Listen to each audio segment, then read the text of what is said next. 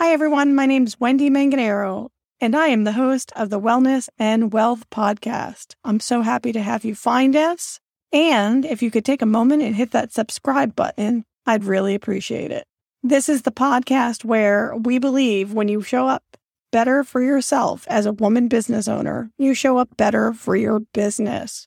So sit back, relax, and learn from the practical to the woo woo how to best take care of you.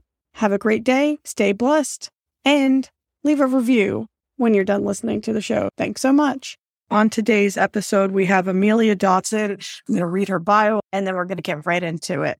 Amelia has stepped into her role as that mom life coach in your pocket. Through her innovative mom life friendly coaching method, she coaches and supports women throughout their individual parenthood journeys so that they can provide the very best for themselves and their entire family. So, welcome to the show, Amelia. So glad you're here. Thanks, Wendy. I'm so happy to be here. So I'm excited about this because we're going to talk about your inner critic, but I like how you say it much better. You call it the mean voice. I'm having flashback high school with the mean girl. That's where it came from. Yes. You, what is a mean voice? What does that mean in your world? Okay, so that reference to the mean girl is definitely a part of it. And I wanted to take it to a more gender neutral place. So I call it the mean voice. And it's that internal narrator, that internal voice that can turn a little mean sometimes. And what I've learned over the years with my research is that it's part of our defense mechanism. It's trying to keep us safe. It is tied into our habitual operating system, how we see the world, how we've been programmed by our upbringing, how our environment has shaped us. And it's that voice that's telling you to stay safe and not try new things and go out of your comfort zone. So that's the way I think of it is that it's that voice that's trying to keep you in your comfort zone. It's trying to keep you doing things that you are familiar with and not doing anything scary that might get you injured. So it takes in all the uh, stimulus in there and basically discards anything that doesn't match what we've already been familiar with. And it ties into those limiting beliefs, those old stories that we all have about ourselves. I'm not qualified enough. I'm too old to be doing this.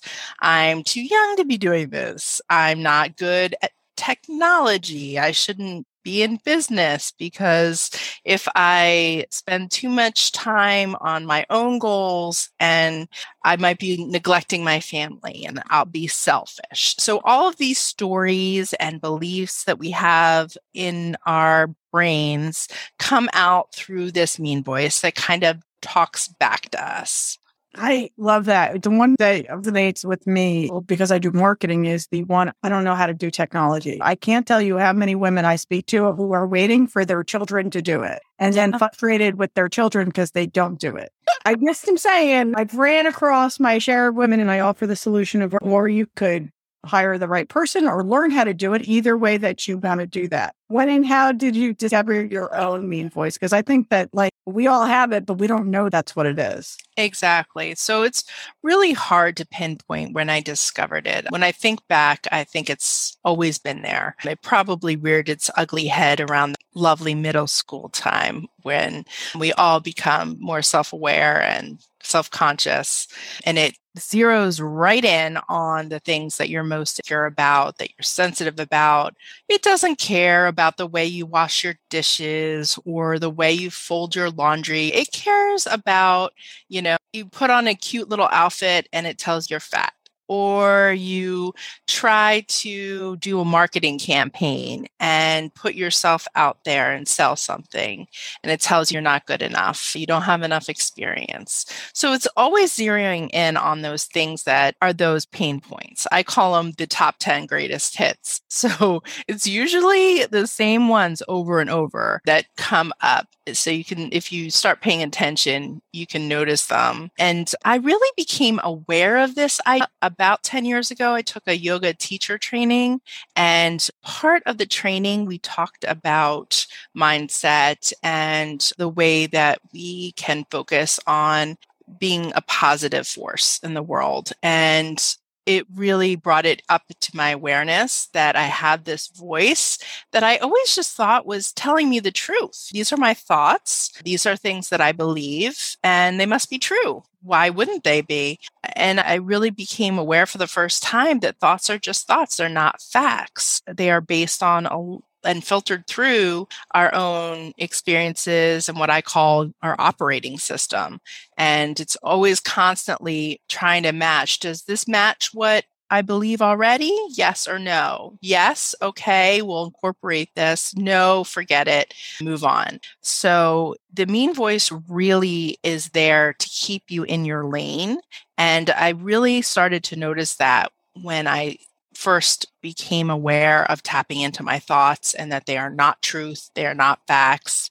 And that just opened up my whole brain into thinking about it that way. I like that. I've heard it a little differently. I've heard feelings aren't facts, but I like that idea that thoughts aren't facts. Yes, there's a feeling that goes with it, but we either constantly say yes to that feeling with our thought or no to that feeling with our thought. It habituates that feeling based on our thinking, usually more than else. When that's happening, I tell myself to stop that. And it's hard to stop that. It's hard to be like, stop thinking that. How do you shut that off without going, stop it, stop it? And the more you say stop it, the more you think right. about it. Or it's this vicious cycle when we try to put quick breaks on those thought patterns. Yeah. So the more you resist it, the more it's going to keep coming back and fighting you. And you can't really reason with it. That's a battle you're always going to lose. So the way I think about it is this is all based on the way we see ourselves. So it's very identity based. So we need to kind of go a little deeper into trying to type of person that has more positive thoughts.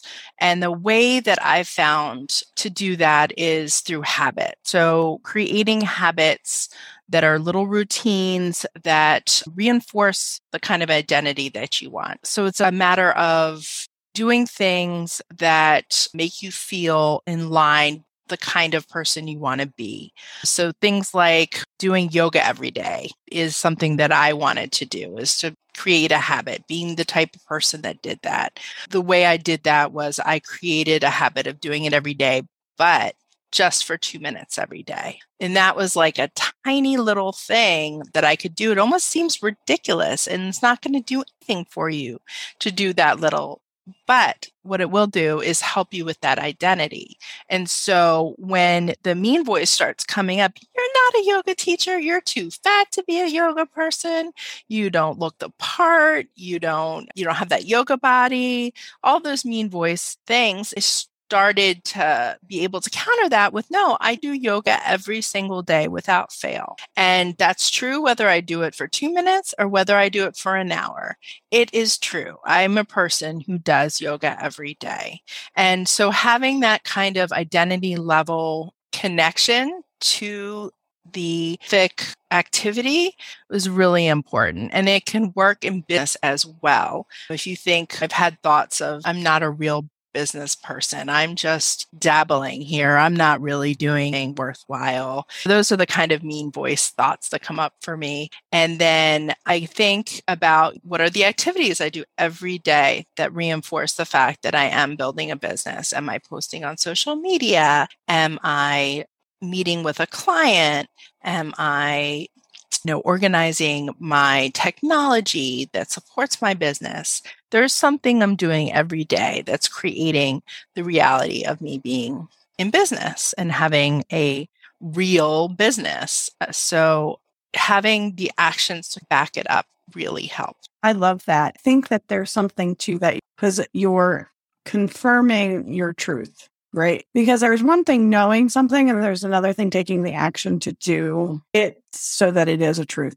And I think even for new business owners, especially, we go, oh, we started this business. And then they go, we'll work on it tomorrow because that voice is like, there's something else, there's somewhere else, there's somebody else. And in order to be like, oh, no, I own a business and this is the things I'm doing, it requires action. I think that's one of the hardest things for that I have learned for new business owners because when they're at a job, they know their hours, they know right. their start and finish. And so there's some consistency to that. And as a business owner, you have to build your own consistency. That and, is so true. And the mean voice can throw you off of that really quickly by asking, What did you do for your business today? Because when you start, it does require a little bit of discipline, but when you start to do that, it really does make a difference. Here is my question for you. What's the warning signs that your mean voice is running your business and you're not? I think that's a really important question because I think some of us get so into that identity of what our inner voice is telling us. And if that we move past that, you're no longer running the show. So, in your experience, what are you kind of things you hear? And in parenting, because I work in marketing with women and I hear if I'm in my business, I'm not with my kids. If I'm with my kids, I'm not in my business. I'm constantly feeling this pull of guilt on both sides. A lot of what I see is anything from total avoidance, just putting it to the side, I'll deal with that later, I'll deal with it tomorrow, to extreme overworking. So I need to prove something to myself, to the world that, you know, I'm the real deal. And that shows up as overwork. And it can be anything in between, or it can be a combination. A lot of people will ping pong back and forth between the two. So they'll do this overwork, overwork, and then avoid. And finding that balance is really hard for people, especially when they're letting that mean voice run the show, because the mean voice is basically just saying what you're doing is not matching our operating system, does not compute. So it's bouncing you back and forth between the two because you're trying with willpower to come that with the overwork and then you just have to recover from that and that goes to the other spectrum with the avoidance. The mean voice really can put you into a, a tailspin with that and the key i think is finding routines and habits and small things that you can do every day to reinforce the habits and to reinforce the identity of becoming a person in this and coming up with ways to maybe compartmentalize your life if you're a parent of having certain times that are devoted to your business versus being fully present with your family. Because when you don't have those guardrails in place, you do wind up feeling bad when you're working on the business that you should be with your family, or when your family are, oh, I should have been doing this thing for my business. But if you have it more clearly delineated that this is when, you know, it's only maybe an hour or two that I'm going to focus and work on my business, you're going to feel great about that. You're going to accomplish maybe one major thing. And that's fantastic. And then you can move on and have dinner with your family, and you'll feel like I've already accomplished my business thing. I can be here now with my family.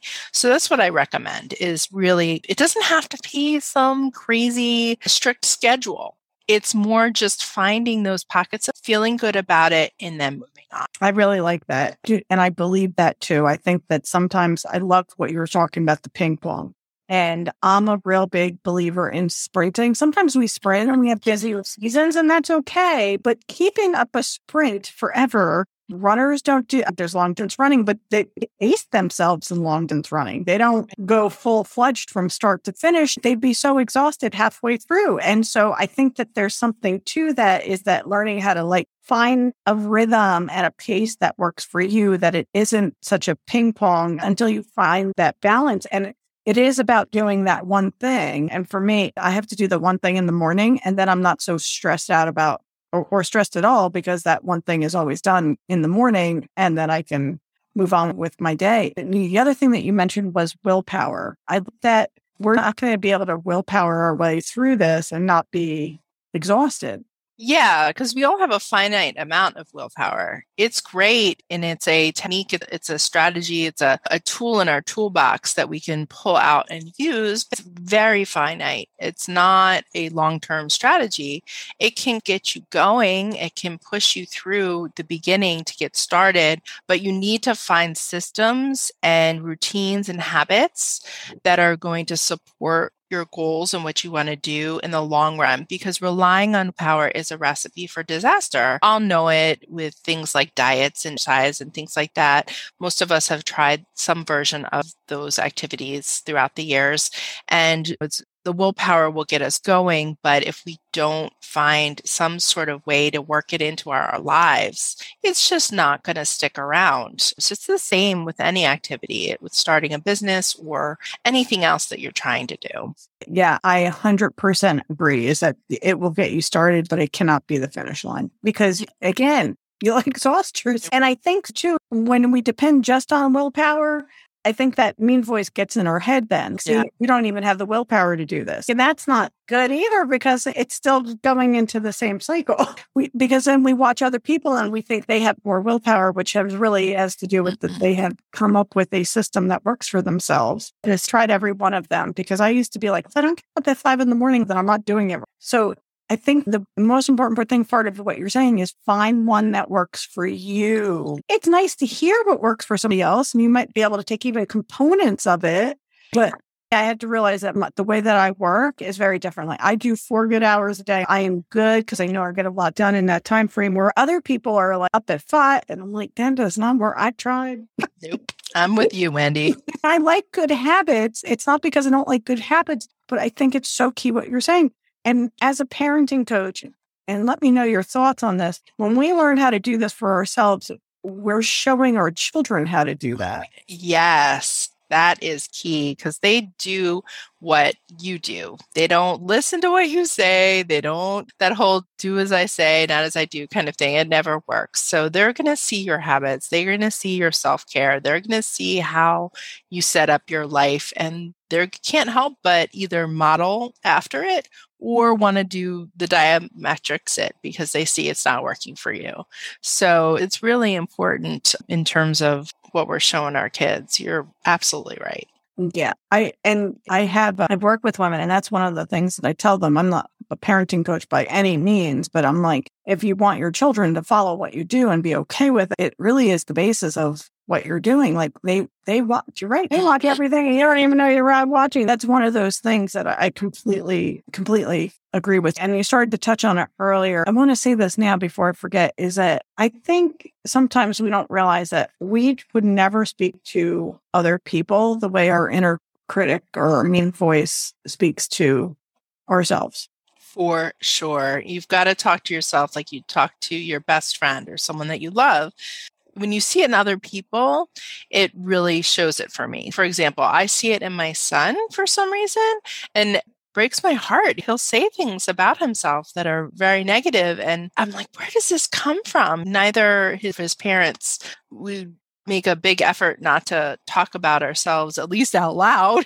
in a negative light or any to show him or whatever and so i always have to address it when i see it with him but they see everything and it just comes out. It's so almost bizarre to me.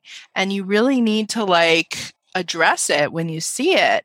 And it's it does help and it's easier to see when you see it in other people than it is in ourselves sometimes. I completely 100% agree. And sometimes you can see it in somebody else and then still not know by the way that you're doing it until it it's so painful. And just to your point, by the way, as the marketing person, not every one of your posts are going to go viral. You are not a file failure. I want everybody to hear that you are not a failure because you're not trying to attract the whole world. I always right.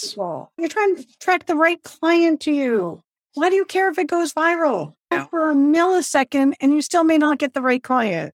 So attract the right client. And that's what you worry about, not the how many people it reaches. It's did you get the right engagement from the two to three people that you need to get the right engagement? Right. So to that point though, oh, there's a problem. What's my solution? Yeah. The first step is to really just recognize that it's happening and become aware that this is an issue for you. And I would venture that it's an issue for almost everybody because it's the way we're wired as human beings is to have this safety idea of safety in our brains that we're trying to protect ourselves. And so the little exercise that I have people go through is first you identify that it's happening and start to notice it. And a fun thing that we like to do is to give it a name. So it's not you necessarily, like not thinking of it as yourself talking to you, but it's some sort of a persona. And I don't know if you've ever seen the movie, I think it's called Luca. It's a cartoon movie. It's relatively recent, last couple years. And it has this part in it where they're basically talking about this. And the one character says that whenever that mean voice comes up, you say, Yo, Bruno. So, be quiet. It's a Bruno or whatever is the name. And so I do that with my son. So he says, Silencio Bruno. Or you could say, Hush Mildred or whatever, give her a name or whatever you want to do is just to call it out as is almost like a personified person outside of yourself that you can tell to just basically hush up when they start pipe it up. And also Think it makes it a funny thing too in your own brain that you're like being snarky with your alter ego there. And it's also good to sit down and identify what I call the top 10 greatest hits. So it's usually a series of things that will come up over and over, touching on the same subjects that you're generally most sensitive about. Usually for me, it's appearance or parenting or follow through or, you know, things like you're lazy, things like that. Like we all have a certain set of things that come up over and over. And so once you start seeing the pattern and even maybe jotting them down in a journal so that you can see them in black and white, it's more easy to see them for what they are. And when they start coming up in your brain, you can say to yourself, you can catch yourself and just say, I'm not going to argue with you. I understand you're trying to keep me safe, but thanks, but no thanks. I'm good. I'm going to try this. And if it doesn't work, I'm not going to die. Life will go on if I try this marketing campaign and it falls flat and nobody signs up for my program. No one's dead. Sure, mm-hmm. nobody probably will even notice that it happened besides you and maybe a select people that that are in your world there. So you got to just put it into a little bit of perspective. I love that. And you're right. I and as a marketer, I've had things fail and it's uh-huh. okay. Like everybody does. Yeah. Oh, now I know that doesn't work for my it's great. I can try something else. But what I really like about that is call it a name. The coach I had years ago, I share about this often is she would every time I had that, she'd say, thank it for sharing and let it know that you got it that the adult you will take over now. But I love even putting a name on it because, again, telling yourself to stop, you'll never stop. But if, if you were speaking to somebody else, you'd be like, hey, Mildred, yeah. I don't want to make a Karen joke right now. But- trying so hard not to use the name Karen. Like I know so many lovely Karens, by the way, that it's like the name that comes up. I don't know. It's terrible. It, it is terrible, but there's that onus of pulling it out for what it is, like and going, okay, thank you, thanks for sharing. I love that. Thanks for sharing but the rest of me has got this. But if you put a name on it, that's a great idea because you would speak to somebody even about it differently mm. than you would if you're just telling yourself to stop. And a lot of this stuff does come from our upbringing. So maybe a parent or a teacher or that was deep back there in childhood often will be where a lot of these stories and limiting beliefs were imprinted on us. So it, it isn't really an innate thing coming from us. It is coming from how we've been programmed. It's probably a combination of things, obviously. It's not just one person, but giving it a name takes it a little bit outside of ourselves and allows us to get some separation. That's not truth of who I am, that kind of thing. Yeah, absolutely. And, you know, really quickly, I look back at my own life and it took me years to realize that everybody told me that I should never write me because I do that for a living now. I was an English minor and it was bad. My grades were horrible because I started to believe all of what I was hearing. But I enjoy doing this so I could get better in the areas I need to get better in as opposed to thinking I have to throw it all away. So it's one of those things where you go, okay, so let me learn the tools as opposed to throwing away what I really love to do. That is fantastic. It's a great, great example because we've all been told things by people that they don't want us to try something and fail. Or is that the worst thing in the world? I don't know. But that is how, people think and how they're trying to protect us. So they would tell us things like that to save us the disappointment of trying something not work. Absolutely. I have to say, this has been a pleasure. I could tell this more and more because some of the things I've told myself over the years, uh, it, and I think every woman does it. I think every male does it. I think whether you're an entrepreneur or not, we all have those moments. And sometimes it requires somebody else to let us know because we don't even see it or we're not open. And then sometimes people tell you and you're not open to see it till even later, till it eats at you a little. But this has been a pleasure speaking with you. Thank you so much. And I know that you have an offer. So please tell the audience what the offer is and then let them know how to get in touch with you. Oh, fantastic. So this has been such a pleasure, Wendy. It's always great talking to you. So this was just a fun conversation for me. And before our talk was an offer for a free resource that I'd like to share. And it's a way to get to know me a little better and the resources that I like to share.